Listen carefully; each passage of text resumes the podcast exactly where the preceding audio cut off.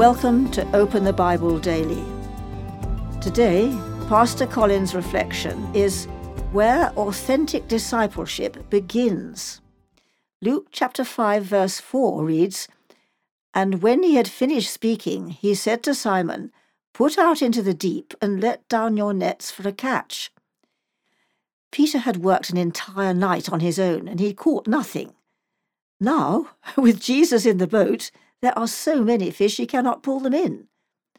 So they signalled to their partners in the other boats to come and help them, and they came and filled both the boats so that they began to sink. Peter and everyone with him were astonished at the catch of fish they had taken. Astonished! Who is this that he can bid fish jump into a net and they obey him? A sense of wonder led them to believe in Jesus and it grew as they continued to follow him.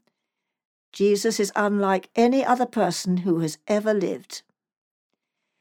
Jesus makes commands no one else could.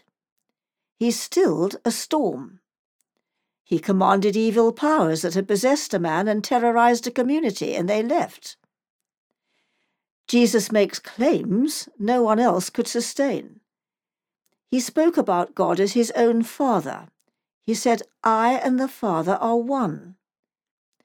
Jesus makes judgments no one else could pronounce. I know that you do not have the love of God within you.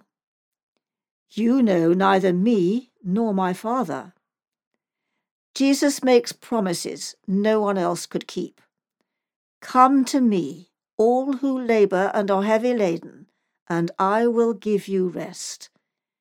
Whoever hears my word and believes him who sent me has eternal life.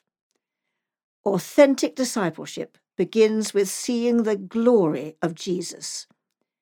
Do you see anything unusual, extraordinary, or astonishing about Jesus?